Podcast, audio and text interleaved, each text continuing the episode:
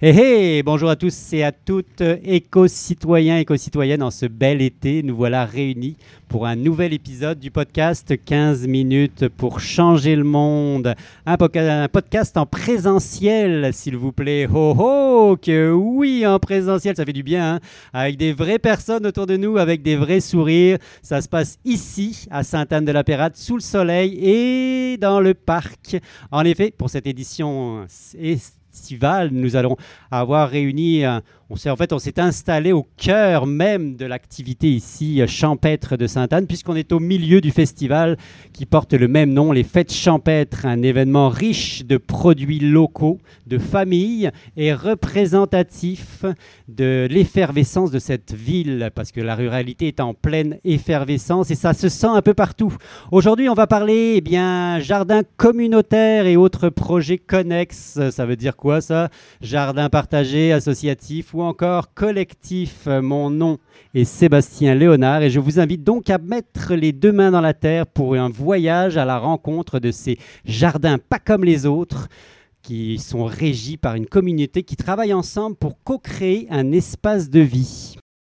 Si les jardins communautaires ne datent pas d'hier, ils étaient au Moyen Âge considérés comme des moyens de revendication collectif, de réappropriation du territoire en fait. Actuellement, évidemment, la chose est un petit peu différente. Ils représentent plus une manière de retrouver un sentiment d'appartenance en permettant aux citoyens de créer ensemble un espace qui leur ressemble et qui par là même devient un moyen de socialisation et d'expression. C'est ce qu'on appelle un tierce-lieu, en tout cas, on l'espère on sait toujours ce, qui est même à la, base de ce qu'on pourrait appeler et ce qui séduit le plus souvent les bons comités citoyens qui se respectent. C'est aussi le type de projet qui peut diviser, en effet, parce que ça peut susciter des interrogations ou en tout cas ça peut ouvrir de nombreuses discussions au sein des comités. Il y a toujours quelqu'un, parce que en fait les jardins collectifs et les jardins en général sont toujours des beaux sujets de conversation. tout le monde a toujours quelque chose à dire sur le sujet. Donc, on y voit toujours quelque chose de très personnel aussi, ce, qui ajoute évidemment à la problématique purement technique, logistique et organisationnelle. Pour en parler aujourd'hui, eh nous sommes accompagnés par François Bernier, le cofondateur de l'organisme La Brouette un jeune, une, une, jeune OSBL, en tout cas en 4 ans déjà, et pourtant tellement bien implantée ici qu'on a l'impression qu'elle a toujours été là. Leur mission est de développer et de promouvoir l'agriculture urbaine en mode de vie sain et éco-responsable auprès des citoyens. Autant dire que nous étions faits pour nous rencontrer. Bonjour François Bernier. Bonjour Sébastien. Et un gros, gros, un énorme merci, je devrais dire, d'avoir accepté notre invitation.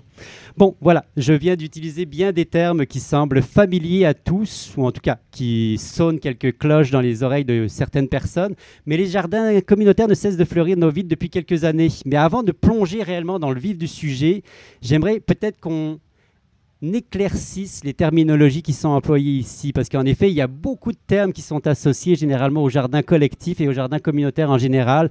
On parle de jardin collectif, communautaire, partagé, associative. On peut même parler parfois de forêt nourricière. Est-ce que tout ça, c'est la même chose ou est-ce qu'il y a des grosses différences?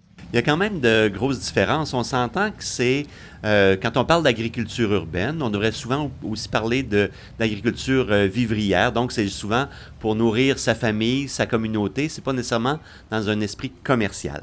Donc, après ça, ben, la formule qu'on emploie, ça peut être un jardin individuel, ça peut être un projet collectif dans une communauté. Donc, on pourrait avoir, par exemple, un jardin communautaire où là, c'est vraiment un espace qui est commun, mais qui est divisé en différentes parcelles où chaque famille ou chaque unité familiale va entretenir euh, à son goût euh, son petit jardin. Un jardin collectif, ben, à ce moment-là, ça va être souvent un projet, euh, souvent de sécurité alimentaire où un, groupe de, personnes se regroupent pour produire ensemble des aliments. Ensuite, ben, il y a des nouveaux termes qui apparaissent. Tu parlais de forêt euh, nourricière. Mais là, c'est souvent plus des aménagements avec des plantes qui sont vivaces. On va souvent parler d'arbustes ou d'arbres fruitiers. Euh, là, souvent, ça va se retrouver, par exemple, dans des espaces publics, un terrain d'une école ou euh, des terrains appartenant à une municipalité. Ensuite, ben, il va y avoir... Euh, les jardins partagés, par exemple. Jardins partagés. Encore là, c'est toutes des, différentes variantes, mais l'idée, c'est souvent d'adapter ces projets-là aux besoins du milieu dans lequel ils s'intègrent. Puis en, effet, en fait, on peut, on peut, on peut tout imaginer. En fait, c'est comme un lieu qui va être co-créé ensemble, donc euh, qui doit ressembler à la communauté. Donc finalement c'est la communauté qui devrait à la limite apporter ce qu'elle a besoin à travers ce, jardin-là, mais ça reste quand même un milieu de vie avant tout.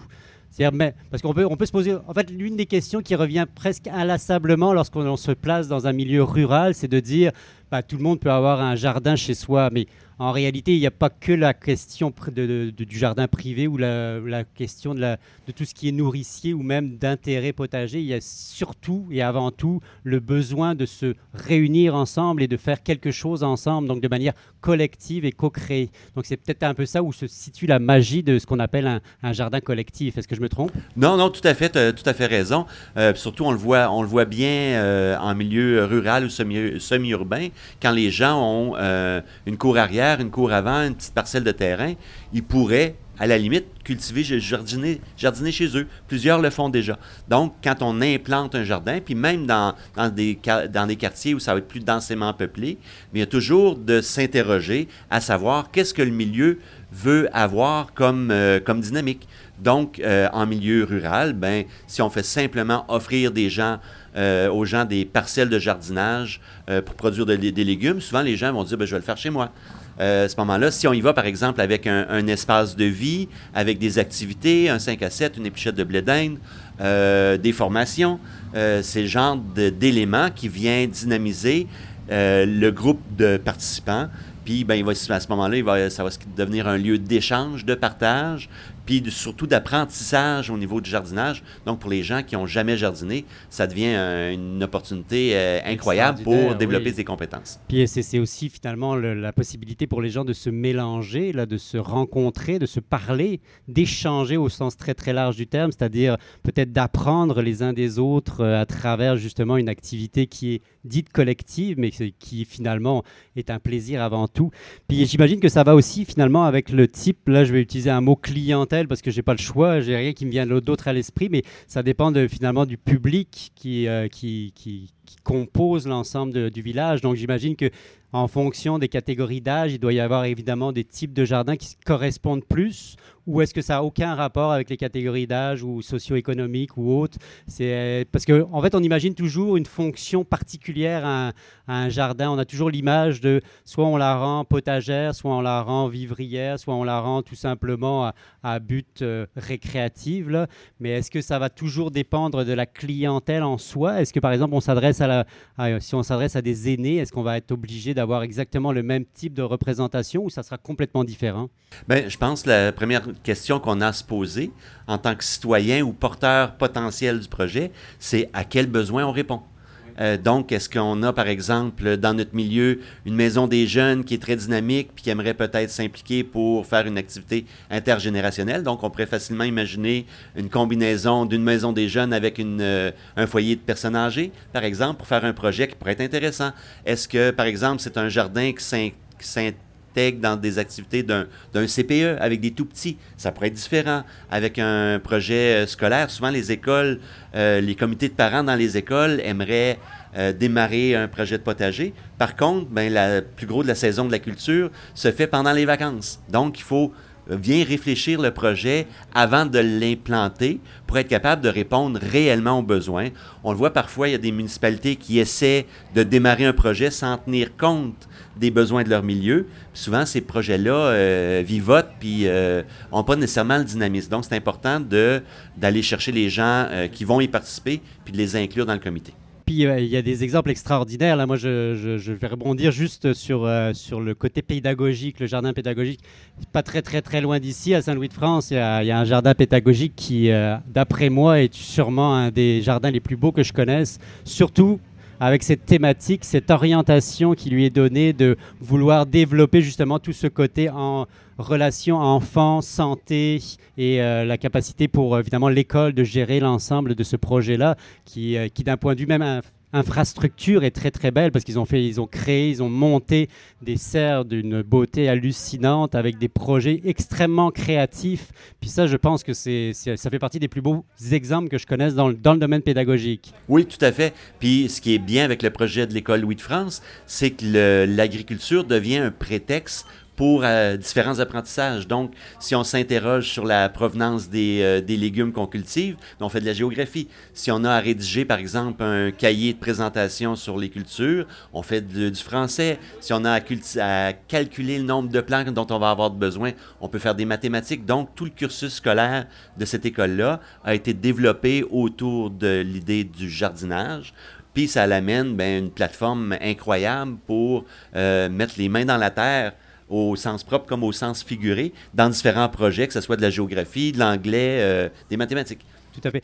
Avant de peut-être aborder tout ce qui est euh, volé, parce que tout de suite, ce qui vient après, c'est dans des gros projets comme ça, on a, tout de suite le, concept de la financier qui apparaît, donc le revenu. Mais on va pas aller tout de suite là. J'aimerais qu'on continue un petit peu à rêver, puis qu'on se donne des portes et des ouvertures pour aller un peu plus loin.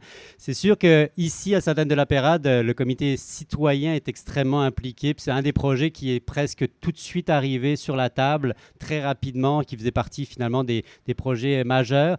Et très rapidement, on s'est rendu compte qu'il y a en effet des scissions, non, pas, pas des scissions, mais des, visions qui sont différentes. Il y a la forêt nourricière qui est très en vogue en ce moment. J'aimerais que tu nous, euh, tu nous développes un petit peu. Je pense qu'il y a des projets qui sont en développement aussi dans la région de forêt nourricière. Est-ce que tu peux nous en apprendre un petit peu plus de c'est quoi la réalité autour de ces euh, forêts nourricières-là? Et puis c'est quoi les contraintes qui peuvent venir avec, s'il te plaît? Bien, euh, peut-être juste clarifier l'idée de forêt nourricière. L'idée, c'est, bon, c'est un peu inspiré de ce qu'on, d'une thématique qu'on appelle la permaculture où on essaye de reproduire un système qui va être le plus autonome possible, mais avec des plantes qui vont avoir différents usages pour les gens qui vont euh, visiter le, cet espace-là. Donc, on peut penser par exemple à des arbres fruitiers, à des arbres à noix, euh, intégrer euh, des plantes qui vont peut-être être médicinales, qui vont avoir différents usages. dans les enjeux de ces espaces-là, souvent, c'est que les gens qui se lancent là-dedans s'imaginent que c'est le panacée universel où euh, je vais planter, par exemple, un pommier, euh, un plant de bleuet, puis que ces, euh, ces fruits-là vont nous, vont nous nourrir sans entretien, sans, sans, sans précaution.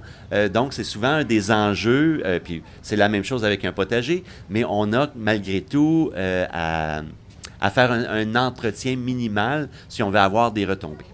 Tout à fait. Puis euh, j'imagine que de toute façon, même dans ces formules-là, qui sont des formules toutes faites, en tout cas, qui sont des formules qu'on imagine toutes faites avec une terminologie qui est, bien adaptée, il y a possibilité de faire des mixités. On peut très bien imaginer, par exemple, euh, de la permaculture qui intégrerait un vrai potager, par exemple, à l'intérieur d'une formule plus complexe, plus générale, tout en tenant compte d'autres aspects, par exemple, tout simplement esthétiques ou récréatifs ou même pédagogique, puisque de toute façon, on peut, on peut aller travailler dans différentes zones.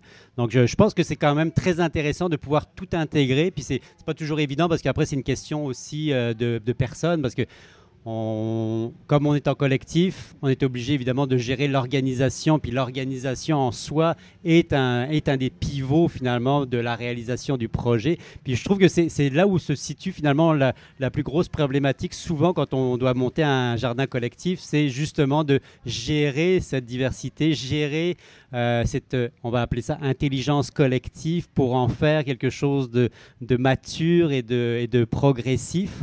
Est-ce qu'il y a des beaux exemples qui ont réussi au Québec ou, peut-être dans le monde, je ne sais pas, tu pourrais nous dire, où on a vraiment réussi cette, euh, cette synchronisation ou cette synergie entre les gens pour aller de l'avant et créer quelque chose qui était porteur pour l'ensemble d'un village ou l'ensemble d'une ville?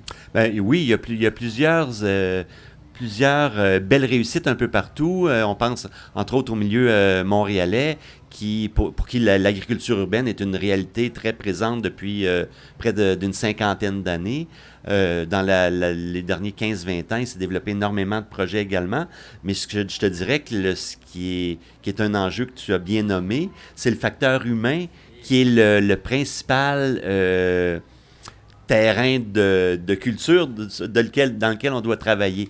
Donc, c'est de s'assurer que chacun ait sa voix, que chacun euh, puisse s'exprimer ses besoins à travers ça. Souvent, ben, les gens qui sont euh, très impliqués dans ces comités-là prennent les projets très à cœur. Donc, s'ils sont remis en question, ça peut les froisser. C'est normal. Donc, c'est vraiment d'apprendre à cultiver les relations avant de cultiver des légumes ou des arbres fruitiers, je te dirais. Tout à fait, oui, je, suis tellement d'accord avec toi.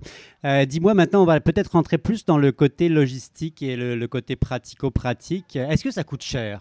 Est-ce que ça coûte cher de faire un jardin communautaire? Est-ce que c'est quelque chose vraiment complexe? Ça prend des, infrastructures incroyables, beaucoup d'eau, je ne sais pas. Est-ce que c'est complexe réellement? Ou est-ce que ça pourrait être très simple? Ben, le jardinage, à la base, c'est quelque chose de très simple. On a besoin d'avoir un petit lopin de terre, euh, quelques enveloppes de semences, deux, trois outils qu'on est capable de, travailler ou de, de, trouver ou de rafistoler. Ça, c'est pas un problème. Ensuite, pour avoir une certaine production, ça nous prend quand même une terre de qualité, ça nous prend de l'ensoleillement et surtout, ça nous prend de l'eau.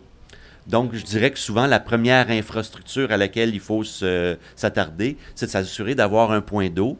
Euh, il y a des exemples où on est capable de faire de la récupération d'eau de pluie, mais les saisons étant très, très différentes d'une année à l'autre, parfois juste la récupération de pluie ne sera pas nécessaire, sera pas euh, suffisante pour une grande parcelle en culture. Euh, donc, à la base, ça coûte pas cher.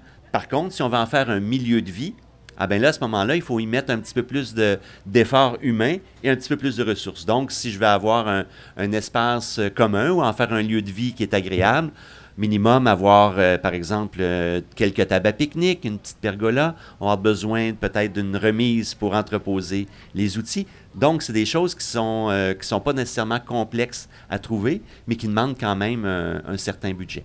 Puis ensuite, ben là, si on veut se lancer dans des aménagements de plus grande envergure, ben là, à ce moment-là, oui, effectivement, il faut aller chercher un financement qui est plus substantiel. Euh, dis-moi, euh, François Bernier, est-ce que tu pourrais nous dire à quoi ça ressemble un, je ne vais pas l'appeler CA, mais une organisation type qui s'occupe de jardins potagers ou de jardins communautaires. Est-ce que c'est des grosses, des grosses organisations? Est-ce que ça prend beaucoup de monde pour euh, gérer l'ensemble d'un point de vue juste humain et d'un point de vue technique, là, organisationnel Est-ce que c'est quand même assez gros généralement ou ça peut finalement, si on trouve des bonnes combinaisons, par exemple, de partenariat avec les municipalités ou des bonnes combinaisons tout simplement euh, avec, parce qu'ici on est avec des agriculteurs aussi qui, sont, qui nous environnent, hein, qui peuvent aussi prêter la main ou prêter du matériel, est-ce que ça peut quand même être limité en termes de nombre? Oui, encore là, euh, je dirais que ça, dépend encore de, l'environnement social dans lequel le milieu va s'impliquer. Euh, souvent, on va voir un comité de deux ou trois personnes qui veulent démarrer un projet. Ils tiennent, ça leur tient très, très à cœur. Ils vont porter ça à bout de bras pendant quelques années. s'il n'y a, pas de, a pas de relève, ou s'il n'y a pas de, des gens pour s'entourer, pour, euh, pour, entourer ces gens-là, ben souvent, le, projet va, va péricliter. Donc, nous, souvent, ce qu'on suggère aux gens, c'est de voir avec les organisations qui sont déjà en place.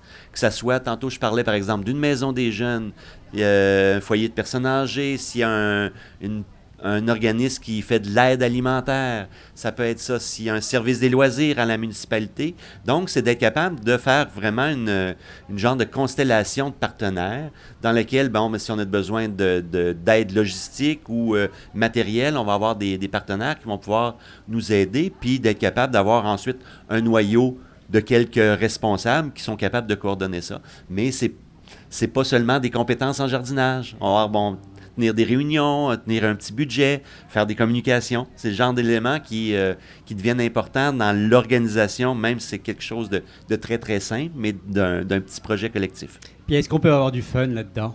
Assurément, assurément. là, c'est euh, après ça, ben, euh, je vous dirais que c'est sky is the limit, comme on dit en, en chinois. on peut vraiment se lancer puis faire des, des projets qui ont qui ont vraiment un impact réel dans le dans la, dans la communauté, puis ça peut être à toute petite échelle. Euh, je vais donner un exemple d'un tout petit potager qui avait été aménagé à Trois-Rivières, euh, centre de réadaptation physique pour des enfants qui ont eu des traumatismes cérébraux ou euh, des accidents. Donc, plutôt que de faire faire des exercices de motricité fine à l'intérieur avec des, petits jetons, bien, il amenait les enfants dans le potager. Puis là, bien, il, les faisait désherber, il leur faisait euh, récolter les haricots, des choses comme ça. Donc, les enfants en réadaptation étaient euh, impliqués dans la suite du jardin. Puis, euh, quelques jours après, s'ils venaient deux ou trois fois par semaine, ils étaient intéressés à aller faire leurs exercices parce que ça devenait une plateforme d'apprentissage puis de développement purement physique dans ce cas-là. C'est un prétexte, mais ça donne une idée de comment le un petit jardin, quelques bacs, peut changer euh, vraiment une dynamique au sein d'un milieu. Et puis, on va, peut-être revenir un petit peu sur la brouette. Est-ce qu'à Trois-Rivières, ça a bien décollé? Est-ce qu'on peut dire que tout ce qui est projet de d'ordre communautaire avec des, jardins impliqués. Est-ce que ça a bien décollé? Est-ce que c'est en bonne continuité ou je ne sais pas où est-ce qu'on en est rendu là? Est-ce que tu considères, toi, à la brouette, qu'il y a encore beaucoup de chemin à faire ou est-ce que ça s'est bien développé au, fil, au fil des ans? Ben, ça, on voit qu'il y a un engouement, surtout avec la, avec la pandémie. il y a plein de gens qui sont lancés dans le jardinage. Je pense que c'est dans l'air du temps. Je pense que c'est pas simplement un effet de mode. Je pense qu'il y a vraiment une nécessité. Puis les gens y trouvent vraiment un bénéfice. Ce qu'on voit, par contre, depuis euh, d'être dans le milieu depuis une dizaine d'années, euh, c'est que souvent, ben, les projets euh, s'essoufflent. Donc, l'idée de, de, démarrer des projets qui sont soit plus ou moins bien impliqués dans leur, dans leur milieu, euh, qui répondent pas exactement aux besoins ou qui sont portés par des gens qui sont très motivés, mais qui, pour euh, une raison X ou Y, changent d'emploi, changent de milieu, euh, etc., ou s'essoufflent ou passent à autre chose. donc, c'est souvent une réalité qui est, qui est assez présente, je dirais. Donc, l'idée de ne pas se lancer dans quelque chose de trop gros, d'y aller à petite échelle, l'idée des petits pas d'année en année pour être capable de, ensuite de, de grossir le noyau central pour être capable d'avoir un, projet qui, croit un peu à l'image de ce qu'on met dans notre jardin. Ben, moi, en tout cas, tu, me parles terriblement. Là. Quand tu dis ça, ça me paraît vraiment tout à fait évident qu'à l'heure actuelle, il y a un gros manque finalement d'habitude d'organisation puis euh, d'organisation collective, c'est-à-dire de projets qui peuvent être montés. On sent qu'il n'y a, a, pas une réticence, c'est juste que les gens ne sont pas habitués, ne savent pas comment faire. Puis je, on le voit vraiment très, très, très souvent, là, que ce soit dans, dans la mise en place des, des, projets, mais aussi tout simplement dans, dans le, je dirais, dans la continuité, c'est-à-dire dans la pérennité de tous les projets. Là. On sent qu'il y a vraiment une, pas un essoufflement, mais tout simplement une méconnaissance des, des mécanismes qui permettent aux gens de pouvoir créer ensemble. Puis c'est peut-être là où le bas blesse. Finalement, on sent qu'ils n'ont jamais été entraînés, ils n'ont jamais été formés, et antérieurement, ils n'ont même pas eu à connaître des expériences qui leur ont mené à, à développer ce type-là de compétences, parce qu'il s'agit vraiment de compétences, là, créer ensemble ou euh, tout simplement avoir développer des projets de manière collective, c'est quelque chose qui finalement devrait faire partie intégrante d'un cursus de formation, ou en tout cas qui, permet, qui, qui devrait être appris quelque part ou euh, expérimenté. Puis euh, plus on avance dans le comité citoyen ici, plus on se rend compte que finalement c'est sur ça qu'on doit travailler le plus. C'est justement développer des outils hein, qui, qui, vont nous permettre de pouvoir travailler ensemble, d'amener les gens à travailler et à avoir du plaisir aussi, il ne faut pas l'oublier, parce que tout le monde est évidemment bénévole. Puis on se rend compte que très rapidement, bah, si ça devient un peu contraignant, si ça devient un peu euh, lassant, bah, c'est la, première chose qui prend le bord. Et puis c'est tout à fait normal, ça fait partie intégrante de ce type-là de projet. Mais en même temps, il y a réellement une possibilité d'avoir du plaisir. Puis ça, les gens peut-être s'en rendent pas compte que c'est vraiment plaisant là quand on commence à, monter un projet collectif et puis euh, d'essayer de créer ensemble. Ça peut être incroyable, ça peut être drôle, ça peut être, euh, ça peut partir dans plein de directions et puis d'aller chercher la fibre créative puis là, ça, par contre, on sent vraiment qu'il n'y a pas il n'y a pas, pas d'organisme qui, euh, qui, nous aide dans cette direction-là. En tout cas, peut-être que la brouette pourrait nous aider à aller dans cette direction-là, mais on sent qu'il y a comme un manque à gagner ou un manque d'aide ou de, de, facilitateur, parce que justement le terme facilitateur arrive automatiquement puisque c'est un nouveau terme à la mode, mais je, pense qu'en effet on en a besoin de facilitateurs là, à l'heure actuelle. Ben, c'est pour ça qu'on on, suggère souvent aux gens qui veulent démarrer des projets de s'associer avec, des euh, avec des entités qui sont déjà euh, présentes sur le terrain. Donc, qui ont déjà une habitude de par exemple, de solliciter des bénévoles, de faire des corvées, de, de faire de la, gestion budgétaire, même si c'est minimal, mais ça peut quand même devenir quelque chose de lourd quand on part à quatre ou cinq citoyens, d'avoir à, à gérer un, un, budget, à faire des redditions de comptes, à faire des demandes de subventions. Donc, l'idée de, de, créer un, un, partenariat avec des, euh, avec des entités qui sont déjà en place, ça devient vraiment, je dirais, un must pour être capable d'assurer euh, que euh, l'essence initiale, qui est, comme tu disais, de, de s'amuser, d'apprendre, de jardiner. Si on démarre un projet de jardinage, ce qu'on veut faire à la base, c'est se mettre les mains dans la terre. Donc, si on perd cette essence-là au détriment de, de, la comptabilité ou des communications ou de la, gestion de bénévoles ou de conflits humains qui sont euh, inhérents à tout projet collectif, mais si on, on va s'associer avec des gens qui ont un petit peu de bagage de ce côté-là ou des entités déjà existantes, ça va nous aider Je rappelle que nous parlions avec euh, François Bernier, cofondateur de l'organisme La Brouette. Nous laisserons toutes les informations évidemment et les liens pour vous retrouver sur la page Facebook du comité. On aura compris que faire un jardin communautaire, eh bien, c'est une avenue, une aventure passionnante qui demande de réfléchir collectivement à ce qui nous définit et ce qui nous anime en tant que groupe évidemment de passionnantes euh, discussions en perspective, en tout cas on l'espère au sein du comité citoyen. Et oui, c'est déjà tout pour aujourd'hui. Si vous ne connaissiez pas encore le comité environnement de Sainte-Anne de la Pérade, je vous invite à venir nous visiter, un projet en tête, une envie, faire une différence ou même d'échanger avec des gens comme vous. Manifestez-vous. Si vous n'êtes pas de notre localité, ben, renseignez-vous. Il y a sûrement quelque part un comité citoyen proche de chez vous. Et si ce n'est pas le cas, eh bien, créez-en un. Un énorme merci à l'équipe de production de 15 minutes pour changer le monde et en particulier à Magali Massia.